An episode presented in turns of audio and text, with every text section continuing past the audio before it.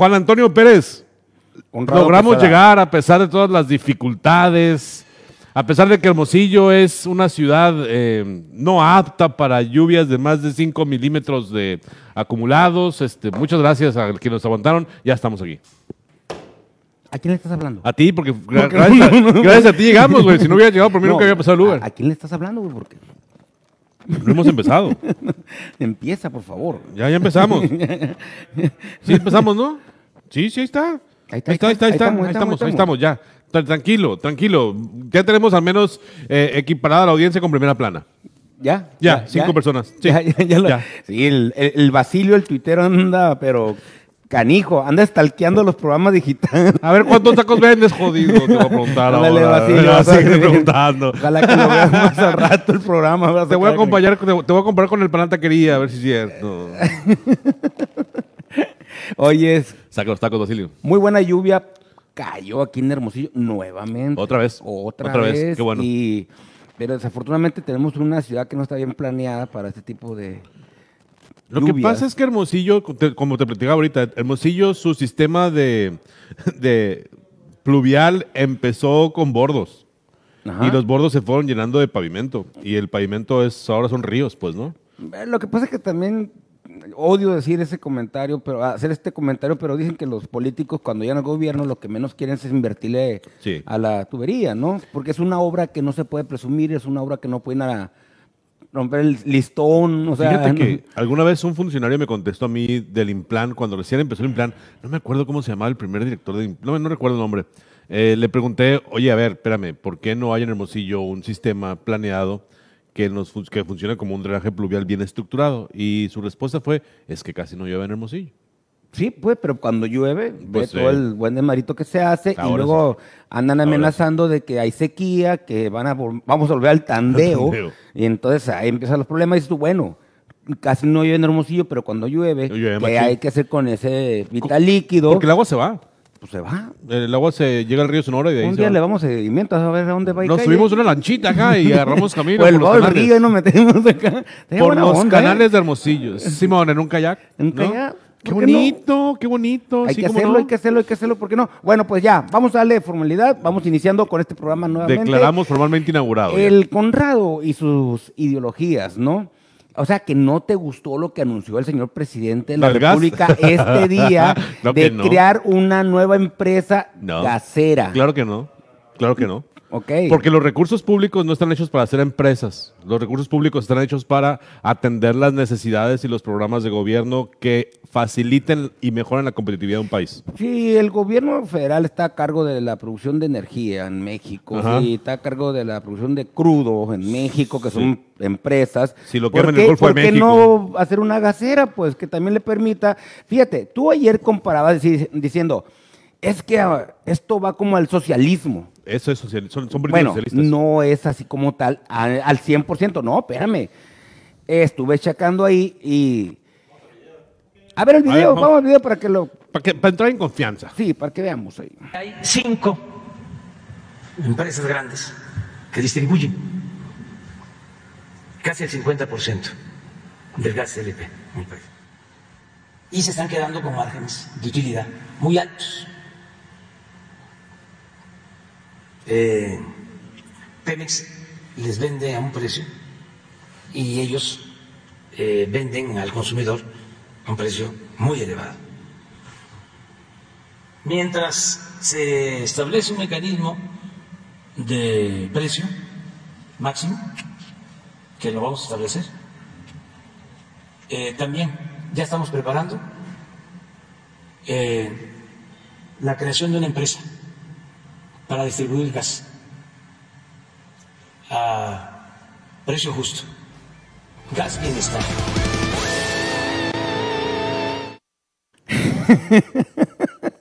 ¿Qué No es tiene de malo? O sea, espérame.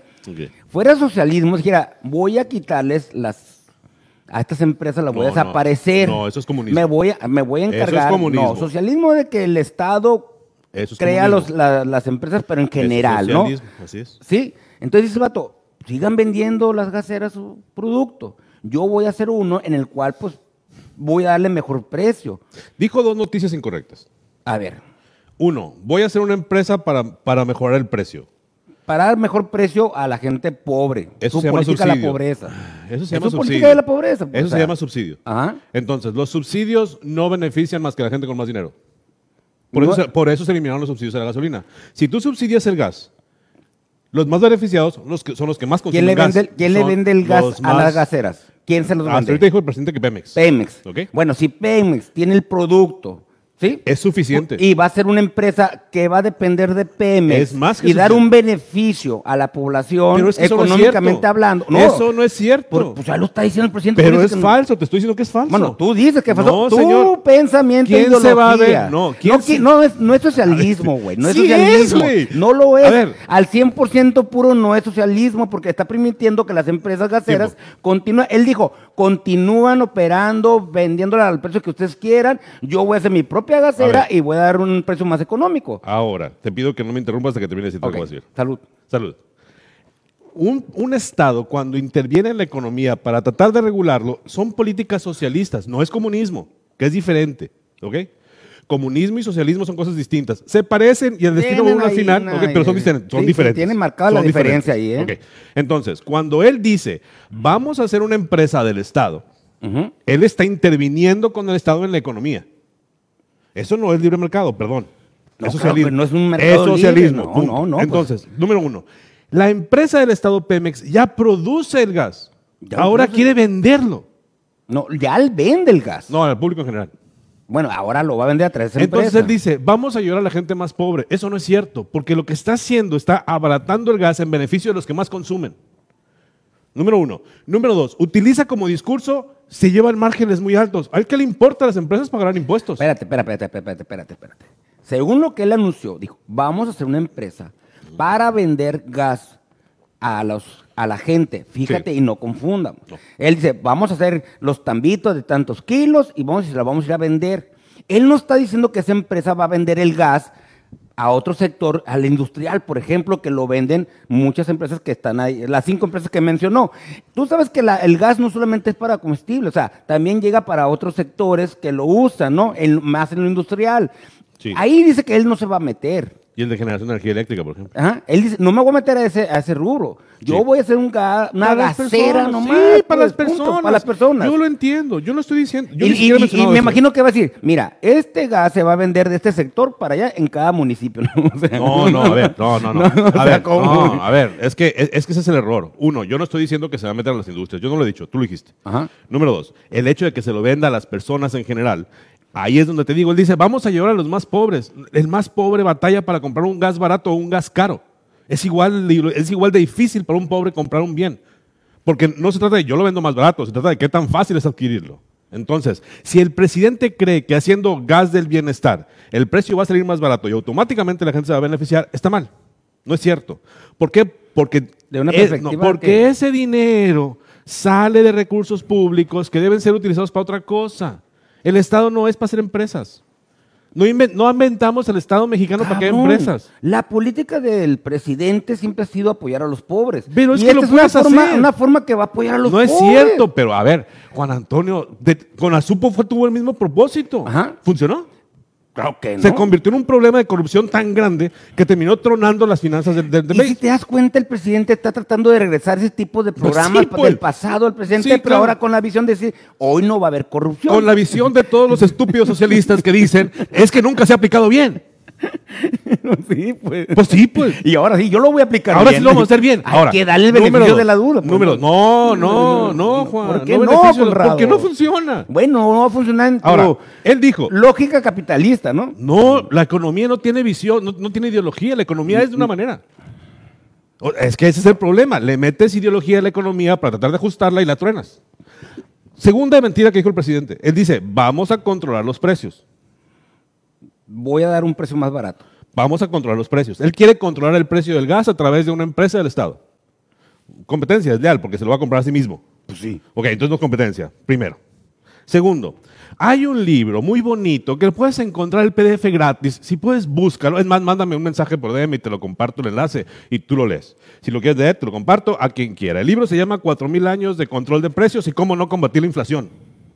Ese libro te pone ejemplos claros de cómo las cosas no se hacen. Y tiene una frase que me tomé la libertad de tomarla. Y la voy a leer para que quede claro que las cosas no es de ideología, sino es de información y son datos que tienes que recuperar. La pasión por la planificación económica, como ha señalado el autor, es una fijación centralizada, aparece regularmente cada generación. Lo queremos hacer siempre, lo hemos hecho desde hace cuatro mil Siempre años. tenías la visión del gobernante, güey. Sí, pero un tiempo lo olvidamos y luego lo recuperamos. Pero nunca ha funcionado. Y siempre ha llevado más, problemas. Siempre ha generado más problemas. En la historia de la humanidad hemos cortado manos a los que aumentan los costos de la carne. Y eso no significa que la carne baja de precio. Al contrario, sube porque nadie la quiere vender. Es una lógica de oferta y demanda. No hay manera de controlar la oferta y demanda.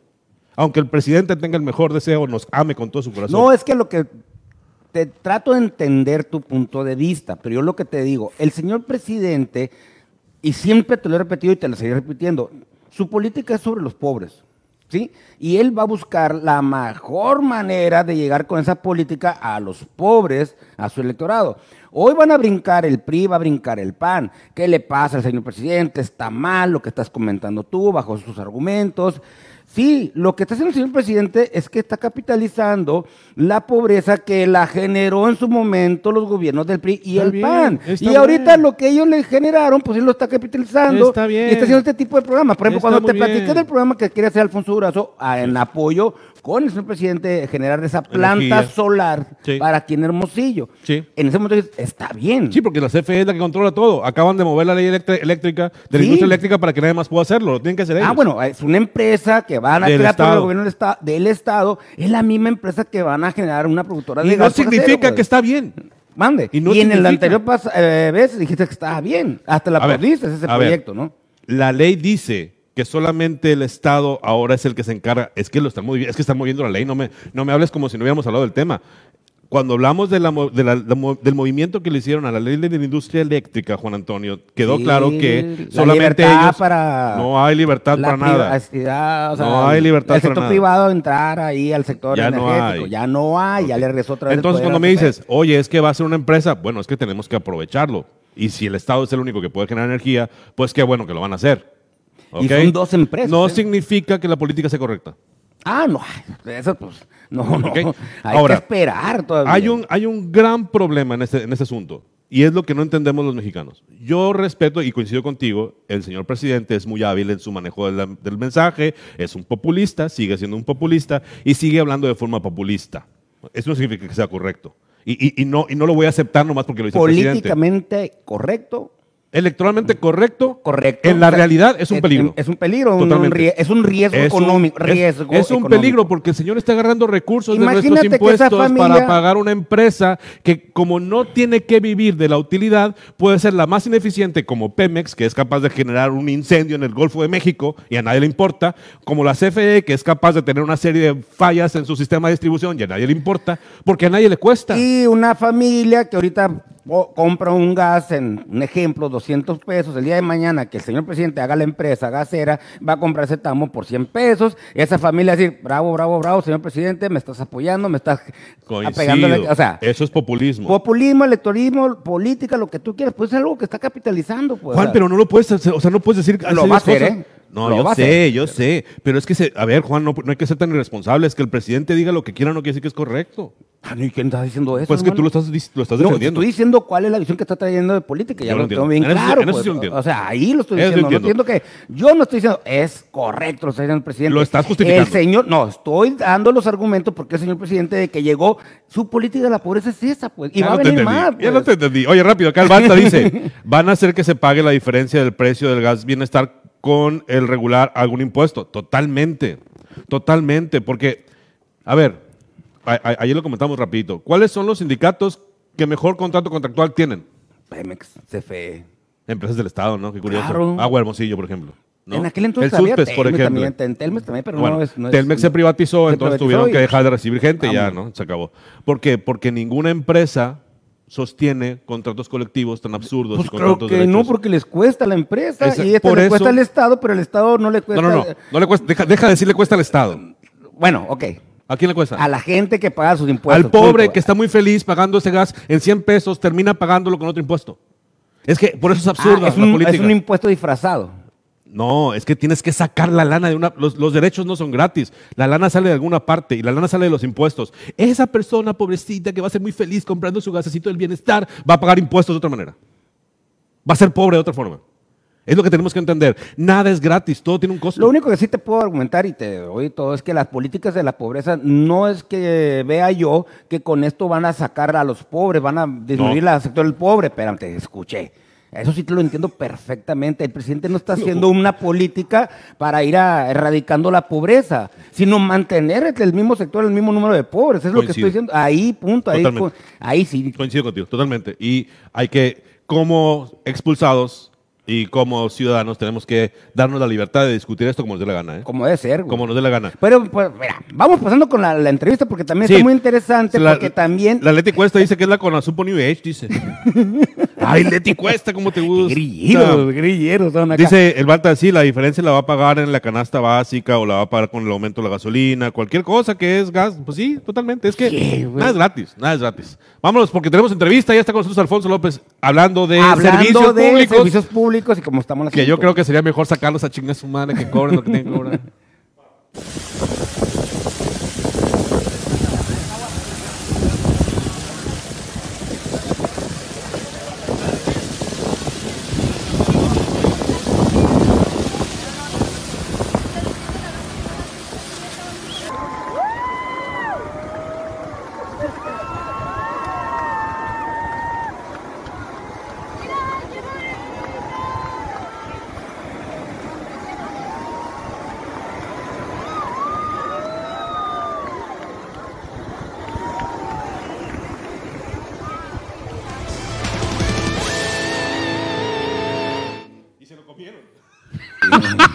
Perdón, ya, ya, no lo voy a decir. no lo voy a decir. No, buena Oye, chamba, qué- buena qué- chamba la gente de Pe- Puerto Peñasco, ¿eh? Sí. La verdad.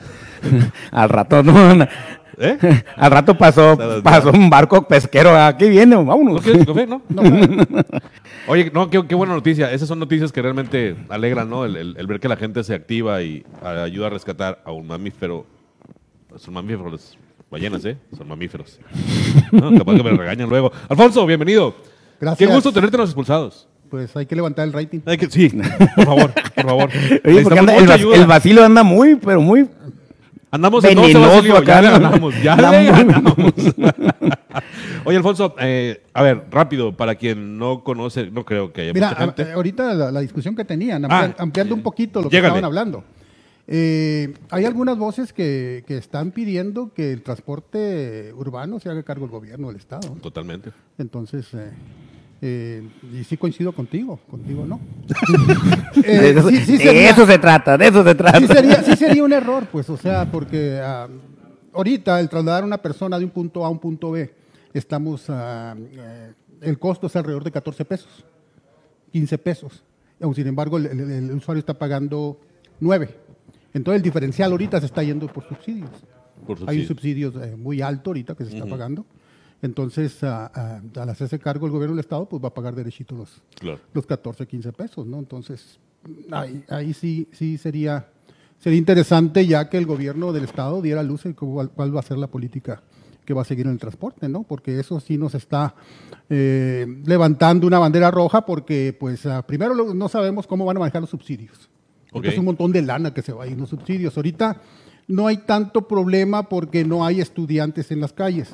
Pero cuando regresen los estudiantes, esa lana, obviamente, pues ah, se, se- se tiene que, que pagar el, el viaje del estudiante y pues ah, se va a ver afectada la tarifa, que es lo más preocupante, ¿no? Tenemos un tema eh, en Hermosillo, en todo Sonora, porque es un problema de todo Sonora, pero vamos a hablar de Hermosillo, el tema del transporte urbano. Vigilantes del transporte siempre han estado trabajando precisamente en analizar, revisar, evaluar, e incluso verificar el cumplimiento, hasta con la transparencia se tienen que meter para poder tener datos Sí. que valgan la pena. Este, y en Hermosillo tenemos un problema desde hace muchos años con el transporte urbano. Rutas que no se modernizan desde los años 70, yo creo, ¿no? Sí, sí, son las mismas rutas, lo que ha pasado nada más se han ido ampliando. Ampliando nomás, pero es las mismas rutas de los 70. Sí. Siguen pasando por donde hoy solamente viven los abuelitos y no por donde viven los jóvenes que tienen que trasladarse, ¿no? Sí. Es, es- es Correcto. un error gravísimo en el sistema sí, de siguen transporte. entrando al centro cuando la tendencia es que ya no entren al centro, ¿no? Por ejemplo. otro Pero tema. los comerciantes no se van a dejar, quieren que sigan pasando por el centro. porque ellos alegan que el 30-40% de, Llegan de, por el de- de los transporte. clientes llegan en el transporte urbano. ¿no? El tra- el sector es algo que se transporte- tiene que conciliar entre todos. El ¿no? transporte Pero- urbano ha sido un problema para el gobierno de años, años atrás. Siempre eh, un gobernante, estamos hablando que controla el transporte de Cajeme, de creo que Navojoa, Hermosillo, Guaymas y creo que hasta ahí nomás, ¿no? Creo que Nogales y San Luis se maneja de otra, de otra, de otra manera, ¿no? Eh, el gobernante siempre ha querido, voy a mejorar el transporte, siempre lo traen en su listita de, de campaña, siempre lo trae. Eduardo Bulls se aventó eso de que quiso modificar las rutas y para los fielder, ¿no? Hoy tienes días que ves al transporte y con pintados ahí diciendo, eh, la CTM saca las manos de este sector, o sea, se creó una empresa para administrar el transporte aquí en, en- en Hermosillo, Situsa, ¿no? Sí. Sí. Entonces, eh, se suponía que ahí iba a mejorar porque el Estado prácticamente estaba cediendo una gran parte de ahí del, del, del control del transporte, se puede decir. Mm, No, no necesariamente. A través del porque, Cictusa, no, ¿no? por- no, porque ah, lo único que, que se hizo con Cictusa fue eh, aglomerar a todos los concesionarios Sí, a en una todos, sola pum, pum, empresa. pum. Sí, porque antes funcionaban ya sea como hombre camión O concesión. o- o- no, todas eran concesiones. Ajá. Todas eran 452 concesiones, todas eran concesiones. Entonces lo que hizo ah, Burs en su momento fue eh, aglomerar a todos los concesionarios en una sola empresa. Eh, porque te digo, antes era hombre camión o, o- o algunos concesionarios se conformaban en empresas por línea. Y, y lo que hizo Burs, pues va todo el bolón ahí a, a- a una sola empresa para, para nada más regularlos a ellos. Este, pero pues am, eh, se compraron 350 camiones en ese tiempo nuevos. Creo que el hermano de Burs estaba metido ahí en la, en la compra esa de esos camiones. Nuestro amigo Y- Ricky y-. Ah, pues, Y le pues, rascas, ah, le rascas, le rascas mucho. Y ahí, pues obviamente eh, eh, el, el- el- gobierno del estado dio ese aval. Entonces se pagaron algunas letras y después se dejó de pagar. Entonces viene el rescate del gobierno, se pagaron esos camiones, después entró eh, Guillermo Padres, hubo La división de. Hubo un tiro permanente grupos, entre, entre el gobierno del estado, de Guillermo Padres, y los concesionarios a tiro por viaje, pues nos dejaban en las calles con, con las huelgas que, que hacía el sindicato. Porque hay una cosa que hay que decirlo, eh, el sindicato siempre ha sido el brazo armado de los concesionarios. Ok. Entonces, O sea, estás eh, diciendo que no es autónomo. no, no es autónomo. Ah, no. o sea, entonces, Están metidos la CTM ahí, ¿no? sí, Sí, sí, sí, sí. y los concesionarios también. Exactamente. O sea, el- el- el- la CT es algo, algo Absurdo. Raro, sí, porque Absurdo. pues, es ah, patrones están en la CTM.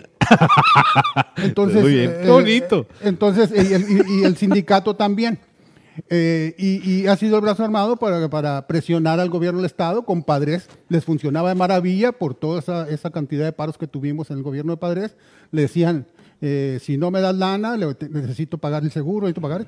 Y al final del día no le pag- no pagaban el seguro porque pues ahí se hablan de cantidades millonarias que todavía Bueno, se yo te, deben. yo te pregunto a ti. Entonces, quiere decir que si el Estado suelta el, el transporte a particular, Lo tienen los particulares. Sí, sí, pero el, el- el Estado lo tiene controlado todavía, ¿no? Regulado. O sea, regulado Exacto. y los calma porque le da un subsidio. Sí. Estamos de acuerdo. Sí, sí. Tú dijiste ahorita, qué miedo y qué temor que lo agarre nuevamente el, gobierno del Estado, el servicio de transporte, porque ahora sí, buen subsidio, buen recurso se fuera directamente, ¿no? Para allá. Pero también existe la otra, que si se lo sueltan a los privados, órale, pues ahí te va. Y si no regulan bien las tarifas, siempre va a estar ese fantasma de paro de camiones porque quiero más tarifa. El transportista siempre ha querido una tarifa de entre 15 y 16 pesos.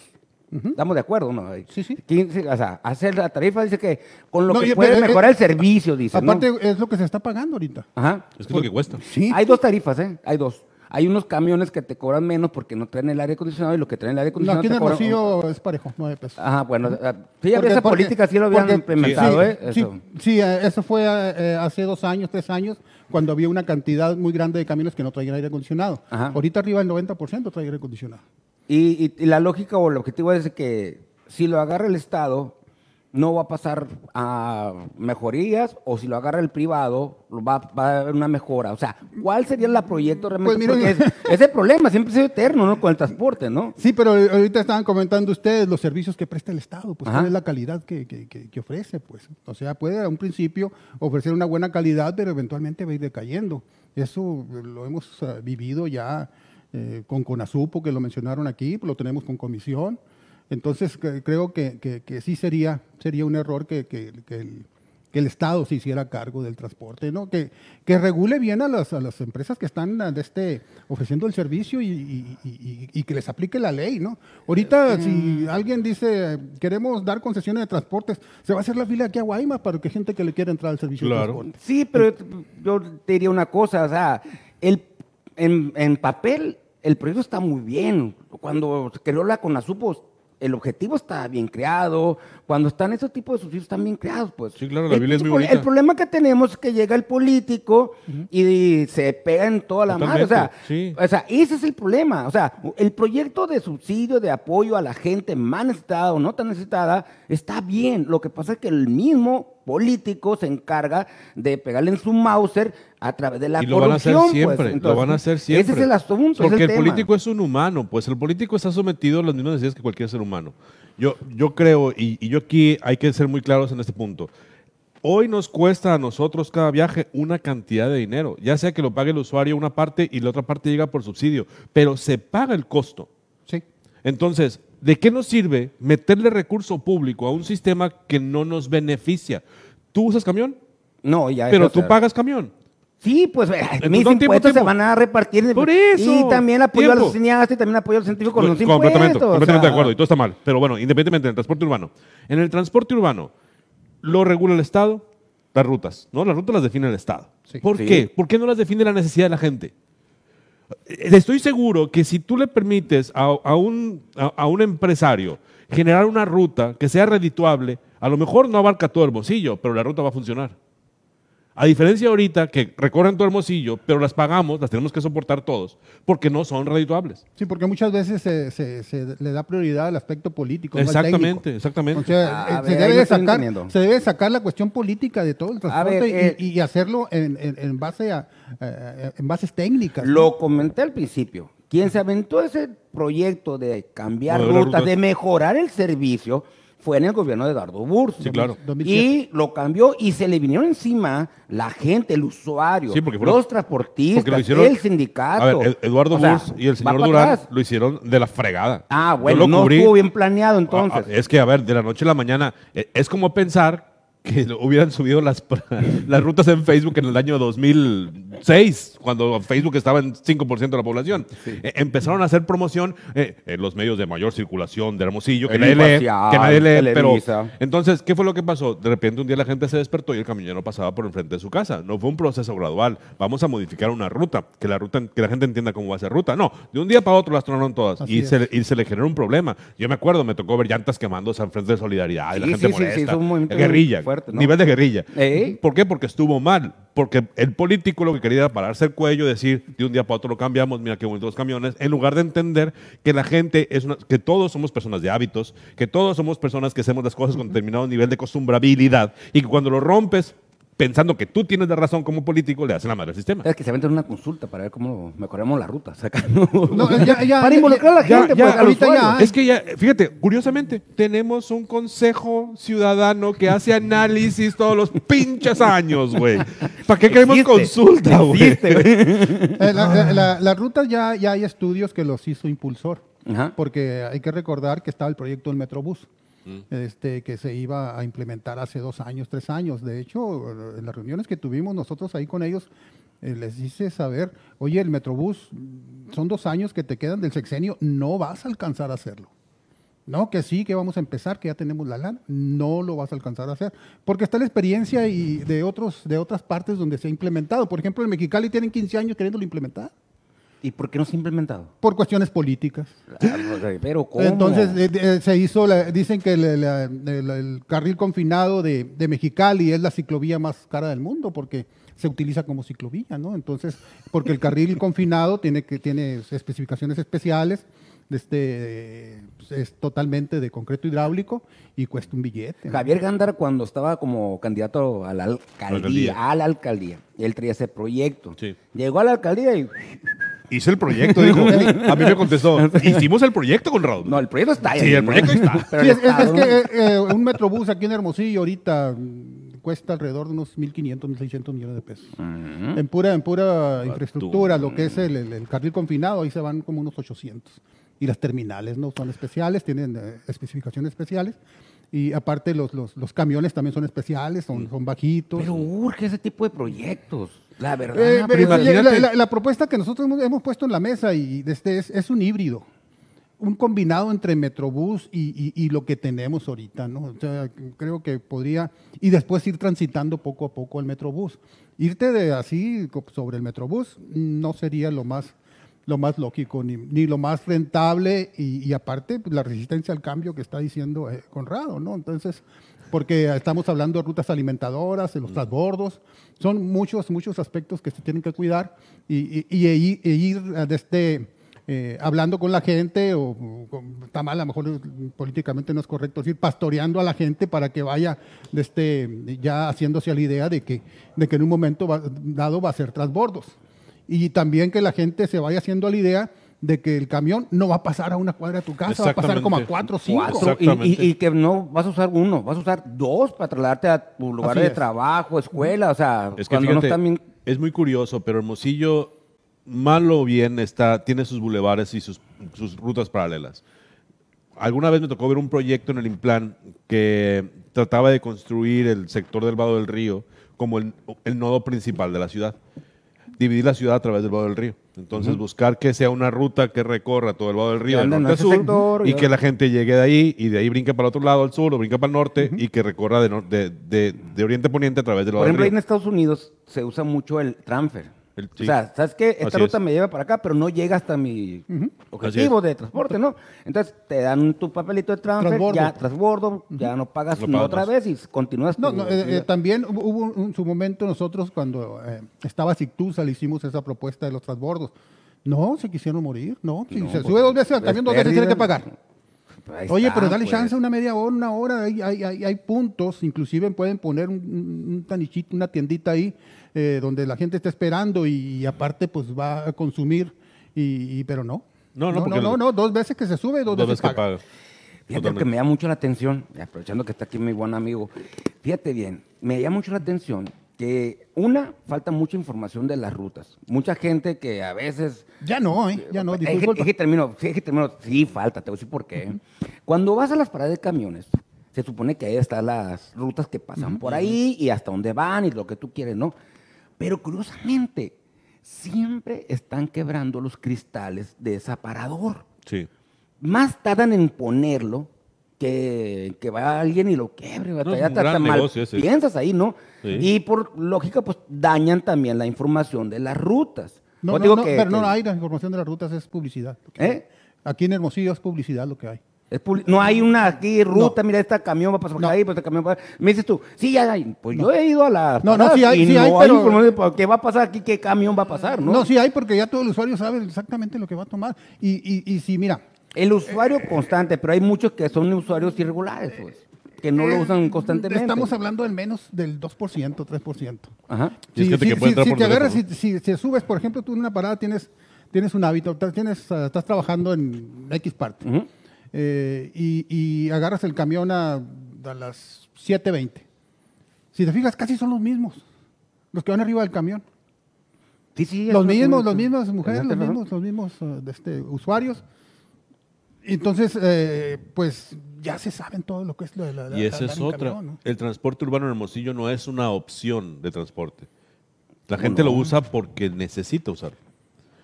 Por, por esa Ah, falta. ok, ya. Yo O quiero sea, dejar mi carro, me quiero ir a mi trabajo en camión, en que a camión. todo no, no, no, en realidad ni llegas. ¿no? Andas- No. O, o no sabes cómo llegar. Eh, yo creo que es ahí donde falta el tema de la evolución del transporte, que el transporte urbano sea una opción de traslado. Hay que mejorar muchas cosas para que eso pase. Que tengan las condiciones, pues, para poder que la gente diga, ay, traigo ganas, no tengo ganas de manejar, o se me fregó el carro, Claro. o X cosa. Claro. O pude dejar mi carro al taller y me pude ir a en gusto camión, en camión. a, mi, a mi pues. oficina. Pero para eso necesitas hacer que el dueño del camión, del, bueno, los que tienen la inversión hecha en el sistema de transporte urbano piensen en o, o- o coincidan en la necesidad de ser competitivos para atraer más clientes, no depender del subsidio. Mientras no tengan la necesidad de atraer más Quítale el clientela, subsidio y se viene para abajo el sector.